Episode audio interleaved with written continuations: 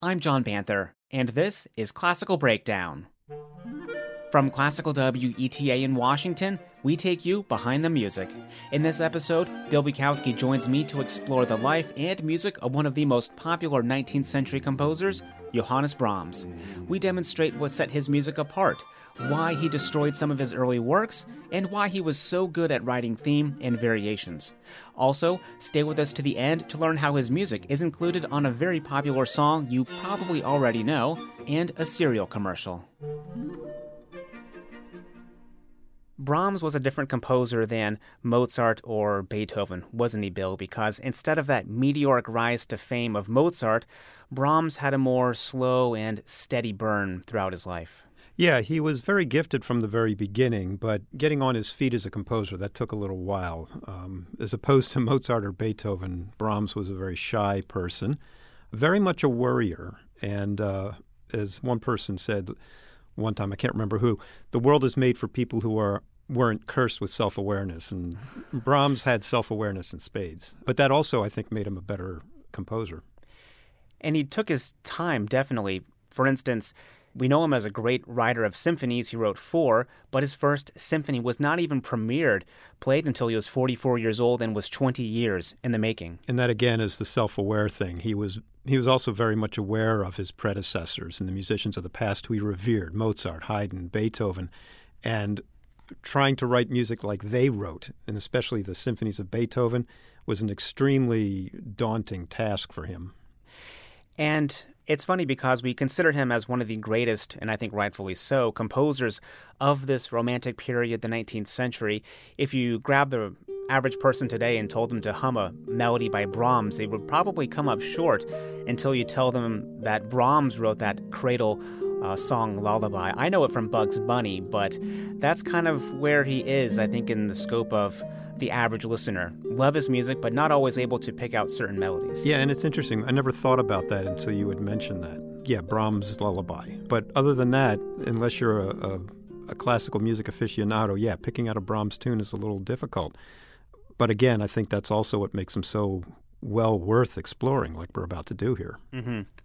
So, what's different about Brahms? I think there's a couple of key points we can remember when listening to his music. One, he was traditional. Rather, he leaned on these traditional forms of structure and putting the music together, kind of like how Mozart and Haydn were using, also early Beethoven, of course, in the beginning of the 1800s.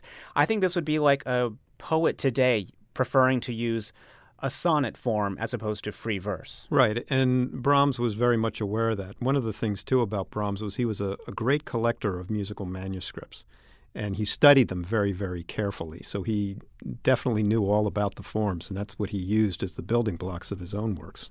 However, a lot of differences too. Uh, some of the rhythms of Brahms and some of the time signatures are a little off or a little challenging, and they certainly were for people who were listening to his works for the first time. Yes, he really loved rhythmic development, using that as a driving force in the music, and we'll explain a little bit later on some of those things you mentioned with rhythms and offbeats and hemiola. That's a new word for many, I think. I also think when I listen to his music, I love his orchestration. I think that's the first thing I kind of fell for with Brahms. It's strong, it's super colorful, I think it's rich and it's sweet. And when I'm listening, it's not like we have here's the wind section, here's the brass, and here are the strings, like you might kind of hear in a Haydn symphony. Rather, using a paintbrush, he's able to blur the borders and lines between these sections and make a more cohesive uh, sounding orchestra. That's a very good way of putting it, yeah. Also, he wrote absolute music, meaning he wrote music for music's sake. There wasn't a program or an underlying theme or playing out of scenes in his music. And this was really popular at the time, right? Symphonic poems, programmatic music in the 1800s. But Brahms didn't do any of that. No, Brahms wrote music that was only supposed to be represent what it was, mm-hmm. and not so much like a, a picture of a mountain or a, a poetic theme or Valkyries uh, riding to rescue soldiers or whatever. He wasn't about that. That wasn't what he was interested in, and it was what it was definitely not what he wanted to do. So, jumping into the early life of Brahms, he was born in 1833 in Hamburg, Germany, and his parents were musicians. They earned a modest living as gigging musicians, really like many musicians still today, as freelancers. He learned early music lessons with his father, and I like this, Bill. His first piano teacher said he could be such a great piano player, but he will not stop his never ending composing. Yeah, signs of things to come, right? His first compositions that we can listen to, for instance, his Opus 4 Scherzo and some art song in his Opus 7, those were when he was in about 18 years old in 1851. We don't have a lot of early music, as we'll also talk about later, because he destroyed a lot of his early music. Actually, he went out and searched it out and destroyed it. Yeah, again, we're getting back to that self aware and self critical thing. He was very much like that, and he didn't want anything that he didn't think was top notch.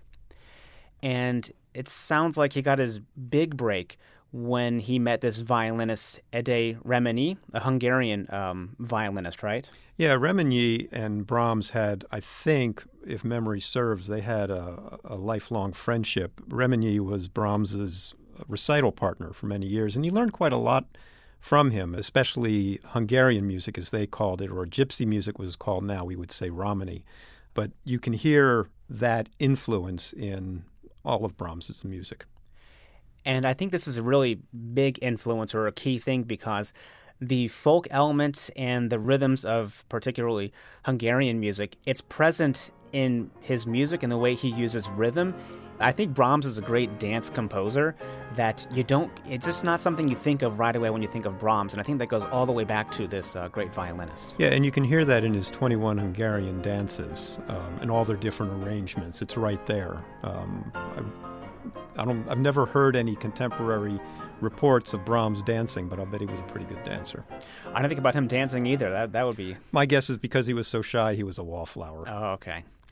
Well, thankfully, through Reményi, he met Joseph Joachim, a violin virtuoso of the 19th century, and very importantly, he met Robert and Clara Schumann, and this would blossom into a lifelong friendship for the rest, the rest of Robert's life, which was just a few years, but Clara for the coming decades. They really took Brahms under their wing and helped guide him, helped give him some of his first jobs too. Yeah, and all three of those friendships, we'll call them, were key to all of what happened and what he did in the rest of his life. Uh, Schumann helping to get him started, Joachim being a very close friend. They were only a couple of years apart, but he looked at Joachim as uh, definitely the senior and also the one with more experience. Brahms submitted a lot of his works to Joachim for his approval or correction or constructive criticism. Mm-hmm. And uh, Clara Schumann, well, there's a whole big story of oh, Brahms yeah. and Clara.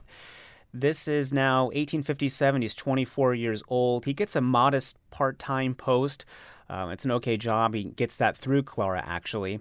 And he's in his late 20s when he has his first performance of an orchestral work. And it's just so strange to think about one of the greatest composers. He's well into his 20s, and it's the first time he gets his big performance. And it was his Piano Concerto number one and it went okay in the first town, right in Hanover, but in other places it did not go well. Yeah, Leipzig was the one that he was really counting on having a big, uh, making a big splash, and he made a splash in a way that he didn't want to. The work went over horribly. Uh, the audience was very chilly, let's just say, uh, and uh, Brahms never forgot the slight. I read that they had to, I mean, force him to stay on stage and finish the concerto even after the first movement. I mean, people were booing or hissing or something. Yeah, and think about it. It's a long piece. It clocks in at about 45 minutes in a in a average performance, and he wanted to leave because I think at one point somebody started to clap to hear the scherzo movement again, and he, that person was hissed down. All the time, Brahms had to stay on the stage and keep playing. Oh, gosh. Imagine that. I mean, you're, you're a performing musician. That would be like a nightmare, I think, to you, right? That would be a nightmare, yes. I don't want to think about that. And thankfully, everyone's etiquette today is, is mostly good. I've been to an orchestra concert, uh, major orchestra, where they were booed, but uh, that's extraordinarily rare now. And the first piano concerto, it's a, I think it's a great representation of his of his music already. It's a very powerful opening. It follows this form and structure of uh, the sonata form that Mozart would use, for instance.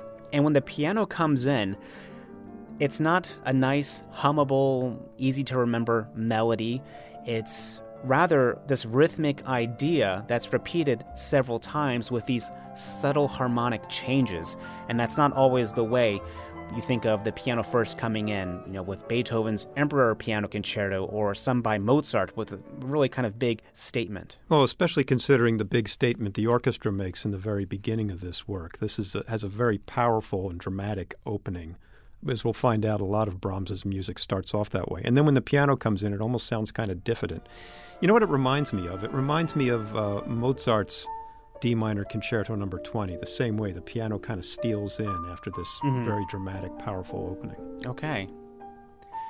So now it's 1863. Brahms is 30 years old. He's had his first big orchestral work performed. It went well in some places, not so well in others. And he's 30 years old and he moves to Vienna. And this is where he would stay for basically the rest of his life, and he becomes a music director of the Vienna Singakademie. So it's a first big post at this age. Yeah, and that's interesting too. We don't always hear Brahms's songs and Lieder, but he wrote quite a quite a number of them, and I'm guessing that they all came primarily from his experience here. That's a good point. And also thinking, well, he did write a lot of great art song and a lot of good choral music as well. So when I'm thinking back to that first compositions that he chose not to destroy, his piano scherzo, but also some art song. Yes, yes, indeed. And it's it's probably one of those areas that a lot of people who are just coming into Brahms aren't really very familiar with, but there's a real rich treasure there I found. His especially his choral songs are just absolutely gorgeous. Mm-hmm. The Liebes uh, waltzes. Yes, Liebeslieder waltzes, yes. He also has an opportunity here to play for Richard Wagner, the huge opera composer, and he plays for him his Handel variations. And Wagner, he was he didn't hate it, but he wasn't super into his music at that point. Well, this is again, this gets back to that controversy or um, argument in the 19th century musical circles, the uh, new German school versus absolute music, and opinions on both sides were very, very strong. It's actually kind of an interesting story. The new German school would be Liszt and, and Wagner, program music, so to speak. And of course, on the other side, it's absolute music, of which Brahms was considered to be the avatar. He was considered to be the leader. Brahms, of course, he really didn't want to have anything to do with the controversy whatsoever, and he just absented himself from a lot of the discussions. Even if people were putting him forward as the leader or the anti Wagner, he didn't want any of it. Again, he was very shy. Yes he did not want to get too involved after this point in uh, musical politics. And it's distracting too, I think, as a, for a creative artist. It's distracting to get uh, too wrapped up in politics like that. And these Handel variations, it's a good time to explain another point. We've heard that his structure is more traditional, and here we can see how he uses rhythm. It's a great theme, and he uses some variations. Number two, the second variation demonstrates how he uses rhythms against each other, the hemiola, as we can call it, a rhythm of three against two. So if you think of dissonance, right, you have two notes that don't seemingly go together and you play them at the same time and they clash, right? Right. Now, I think we can have a similar thing with rhythm. Two rhythms that don't seem to go together, but actually can. So we can think of it like this. So if we have a rhythm of just, you know, two, you know, one, two, one, two, and then three, one, two, three, one, two, three, right? Those are very different, but you put them together and you get that. And in this variation, it's very, very, very subtle, and it shows how it uses it kind of in one way to make the rhythm a little bit muddy.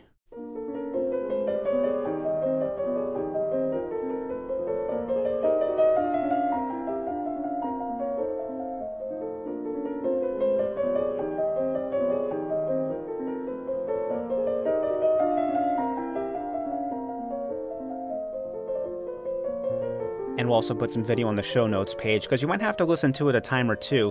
But in the left hand, those notes are just kind of peeking out in between the, the windows or spaces, the daylight of the three notes going on in a row up top. That.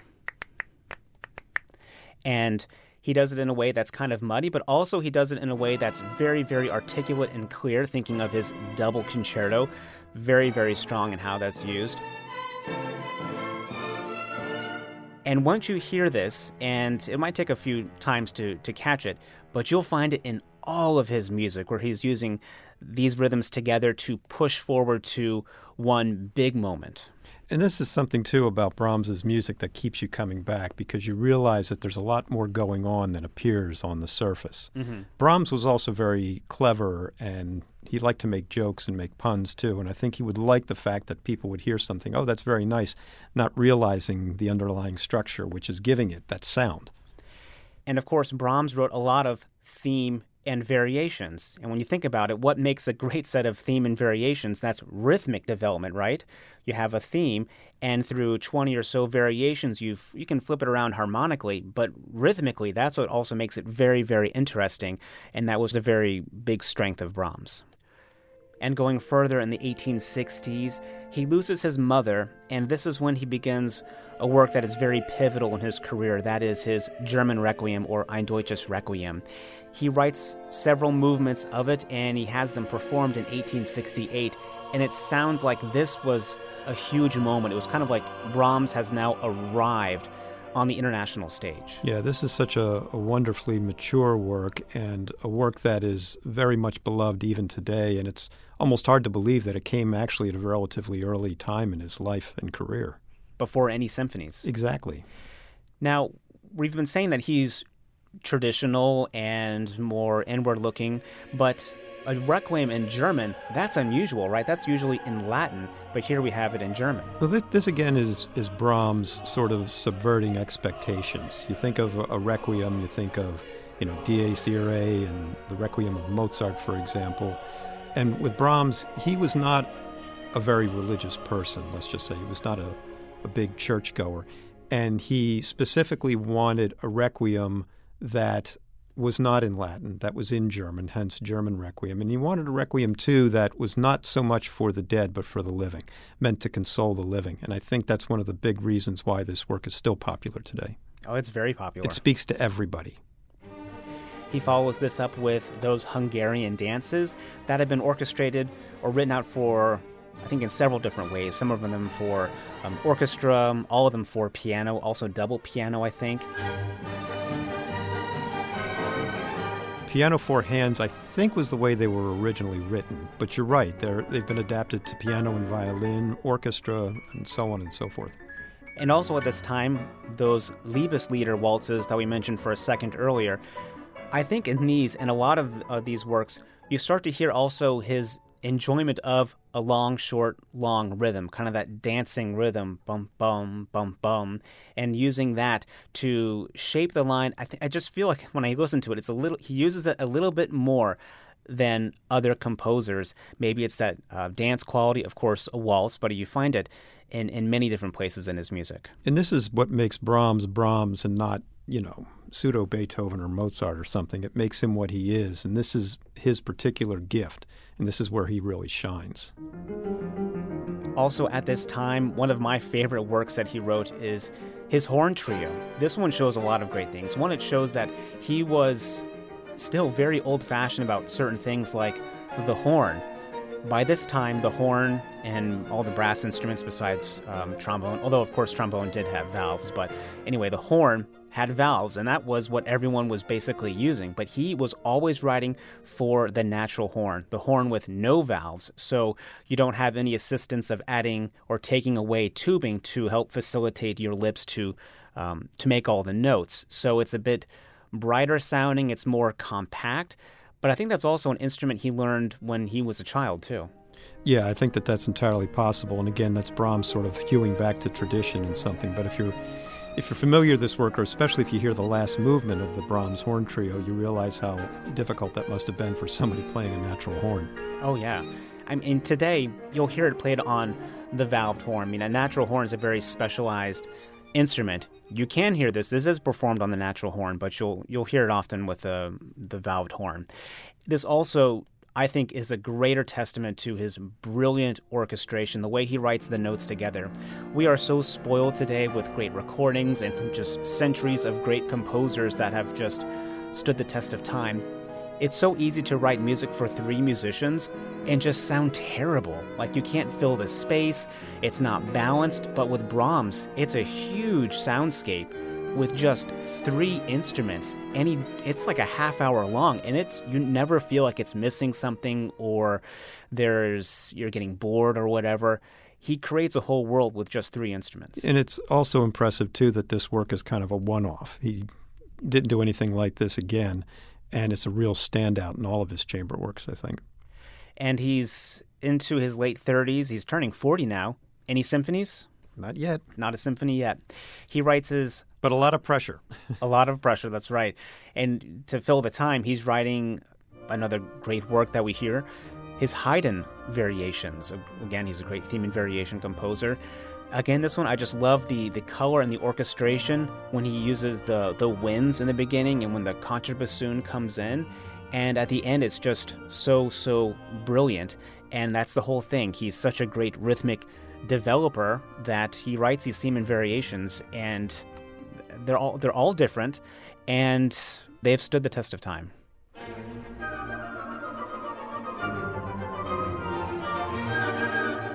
By the time you get to some of the middle variations, you forget what the original theme was, which I think is also part of the idea. Mm-hmm. And then when he brings it back in the end, oh, it brings it all together.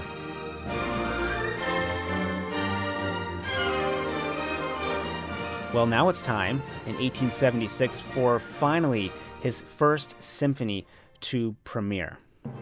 The opening of this one is quite iconic.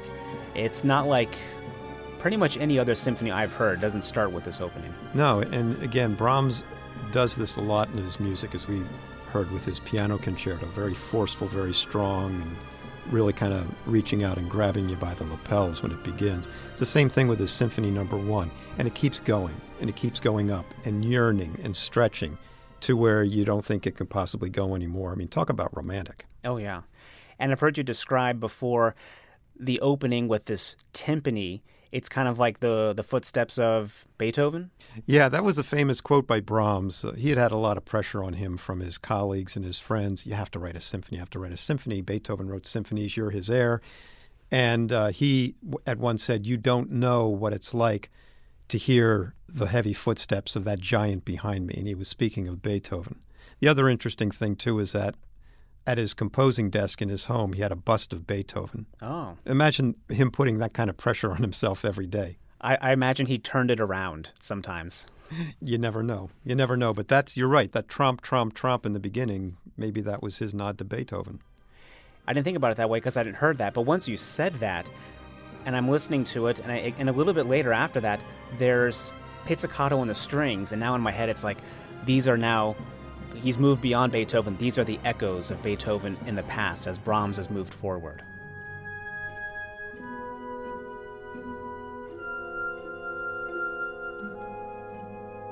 Also, again, he loves the horn. A huge moment for the horn in this symphony. There is a sudden trombone chorale. There is a very famous chorale theme in the end, for someone's first symphony, when you think of the first symphony of Mozart or Haydn or, or um, Beethoven's a little bit different, of course, but there's not a lot of first symphonies that, you know, bring down the house. But he does so much here, so many different things, that it was immediately just a huge work. Yeah, I, I also look at this as a way of um, Brahms sort of slaying the monster or slaying the giant. Mm-hmm. You know, a, a, little bit. I'm thinking of like Captain Ahab and Moby Dick. He tasks me. Yeah. I can I can see Brahms saying that about Beethoven. He tasks me, and and he comes up with a, a work that goes. In, in essence, that continues the tradition of Beethoven and it is also his own work. It's not warmed over Beethoven in the least. Mm-hmm. And now he can turn the Beethoven bust back around. Right. Now he's comfortable. And this is when I mean, he's hitting the height of his fame. It's been the slow burn up into his mid 40s now to when he has these great moments. He has symphonies, he has his violin concerto. Again, Joseph Joachim, that lifelong friend from before, collaborates with him. Joachim writes the cadenza. He has his academic festival overture. Again, listen for the driving rhythms, a lot of offbeats.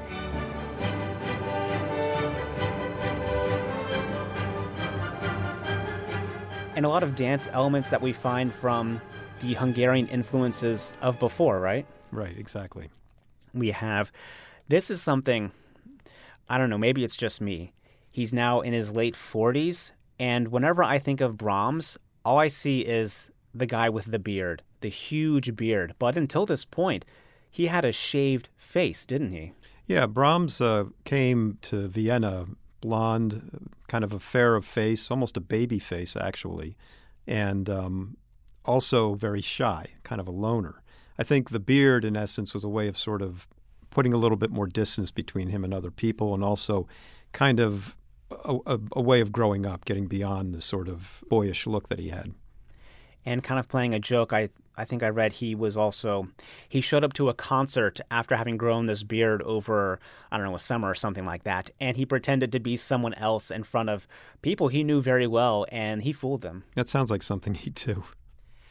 Again, he loves the horn, and he's traditional, but he breaks so many expectations. His second piano concerto, people often joke, at least musicians do. It's also it's a horn concerto. It starts with a solo horn. How many piano concertos start with a solo horn? I'm not I'm not I'm coming up short. Yeah, no, I can't think of anything and it's it's another example too that in a lot of in this work and in another work, I think the violin concerto, at different points he gives really good parts to other instruments. Mm-hmm. And of course in this piano concerto in the third movement, the cello gets a really good line.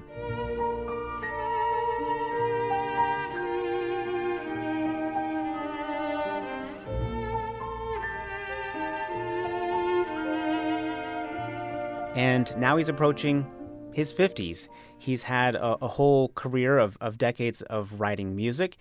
It's that slow burn. It's not a ton of operas coming out one after another like Rossini. Of course, Brahms didn't write any operas at all. That's another, I think, thing to think about. He wrote no programmatic music, not even an opera. Yeah, I'm, I'm not quite sure why he didn't. Maybe the opportunity didn't happen? Yeah, I'm not sure he didn't want to write an opera. Mm-hmm again, it, it sort of fits with the rest of his music that he would not write one. Right. It, it was enough for him, I think, just to produce one symphony, let alone four. Yes, four fantastic symphonies that all they're all a little bit different, but that richness of color, the way he uses rhythm, the structure, and thinking about the way he's kind of been, you know, we say old fashioned, it feels like the wrong word to say, but with the structure, it sounds like people were saying, okay, he's he's old fashioned, he's following in these older forms, he's not doing what Wagner and Liszt are doing with kind of throwing that out the window and writing huge scale programmatic music. But it wasn't when I'm listening to Brahms that he was old fashioned. It was just that he was like, we did not take this form far enough. There is right. so much more to say. Right. That's exactly where Brahms fools you if you're not paying very close attention because he was using the forms from the past, but he was transmogrifying them in essence, using them to write Brahms's music for the present and for the future. Also, at this time, one of his final works before we'll say he goes into quote unquote retirement, his double concerto. Again, another one to that really sets up that He a three against two rhythm.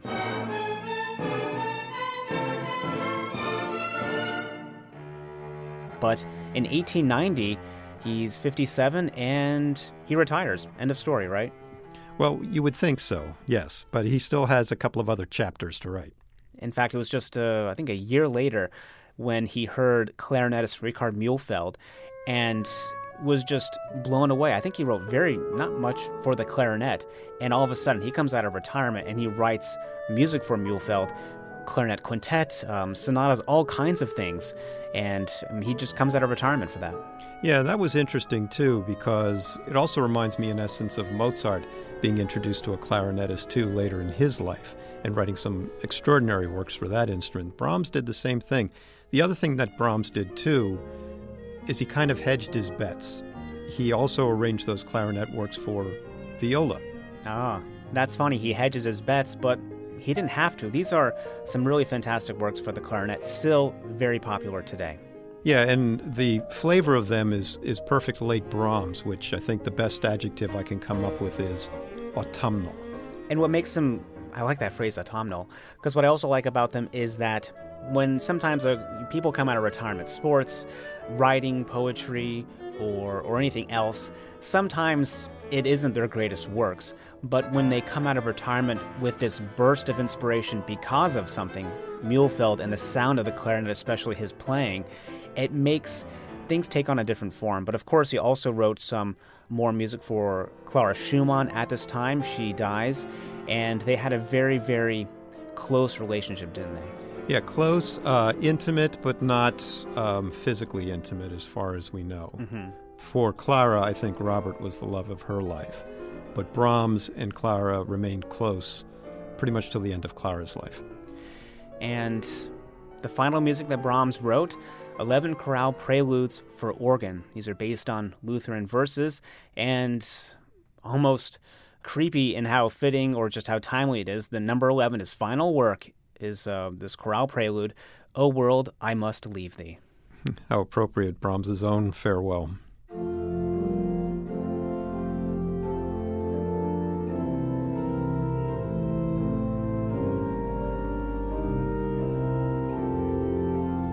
So, a tremendous career of great art song, great music for solo piano, so much stuff. And we can only mention um, so much here. But of course, on the show notes page, we'll have a lot of resources.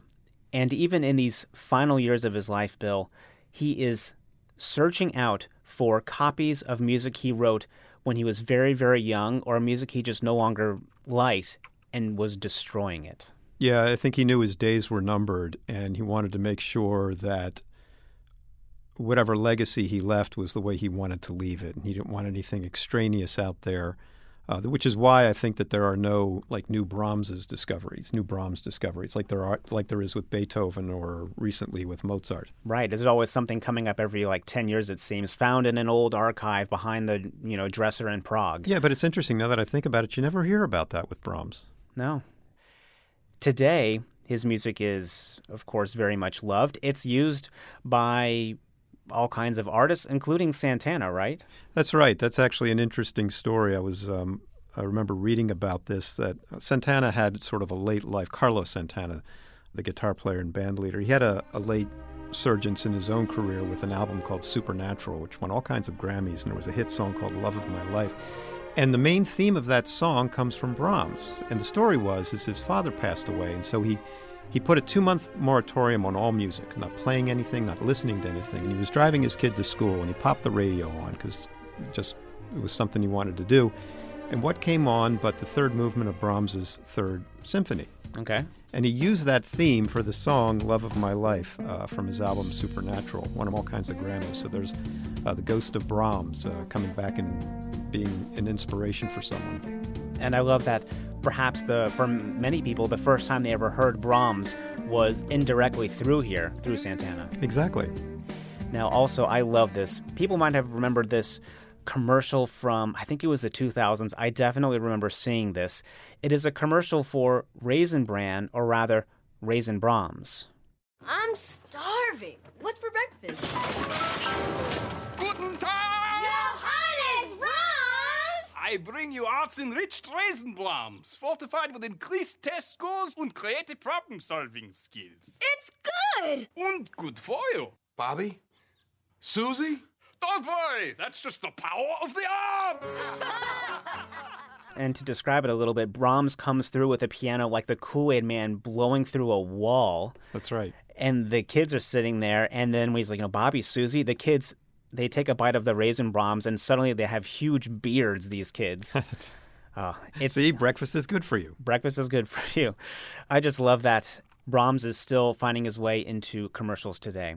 So, Bill, what is for you a piece of music that you either love or that you would really recommend people to listen to by Brahms? I can actually think of four pieces Okay. of his that I love. Uh, one is his Cello Sonata Number One, which is has a very dark and very intimate, almost moody sort of flavor that I just find irresistible. It's one of those Brahms melodies that you just can never get out of your head.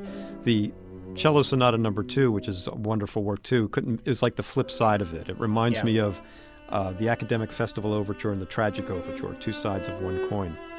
The other piece is the Piano Concerto Number Two, which took me a long time to get into because it's such a big, massive, and from a piano standpoint, very difficult work to pull off. But there's this magical moment in the scherzo, a scherzo and a piano concerto, which nobody had ever really done before. The scherzo is a very dark and moody and dramatic piece, and then all of a sudden, like sunburst, these strings come in with this sort of almost like a country sounding chime that is like a ray of sunshine that never fails to delight me.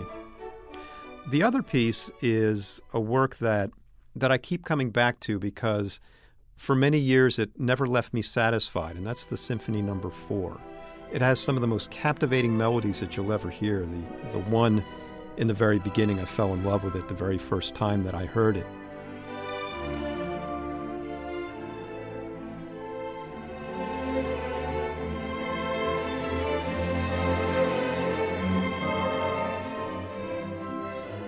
And the end is sort of a passacaglia, and it sounds like sort of a, like a cop out at first blush. But the more you listen to it, and a really good performance will show how all of that ties together. But it's also a reminder to me that Brahms is a composer that I keep coming back to because, well, because he tests me. Oh, one other piece too is we were talking about late life Brahms. His Opus 118 piano pieces. One that just absolutely will knock you out is the Intermezzo number two from Opus 118. I remember recently, a couple of years ago, I was at a concert and the pianist performed that as an encore, and a woman seated just ahead of me turned to me and says, That was beautiful. What was that piece? And I knew exactly what it was. Those are some great recommendations. We'll have uh, videos on the show notes page. I would recommend uh, also the Cello Sonata number one. The opening is haunting, isn't it? And it's just when you hear that, I mean, your first thought also as a musician is he must be an incredible art song composer too. Yes, because just the way it is. Symphony number two is one that I love. One because it's the only one I get to play because it's the only one that he included a tuba on, but it's just a great one and the way it ends it's so energetic it's in d major so it's just this really rich bright creamy i think sugary sweet sound that is just there's not really many composers or anyone at all who can stand in with brahms on this level of orchestration like this well Bill, I think we've said it all for Brahms for right now. This is just, of course, an introduction. There's so much to learn about Brahms and his music, and we'll have more information on the show notes page. Sounds good. There's plenty to explore with the music of Brahms, and I guarantee you one taste isn't enough. You'll keep coming back for more. Thanks for listening to Classical Breakdown. For more information on this episode and to see that Raisin Brahms commercial, visit the show notes page at classicalbreakdown.org. And if you have any comments or episode ideas, send me an email at classicalbreakdown at weta.org. I'm John Banther. Thanks for listening to Classical Breakdown from Classical WETA.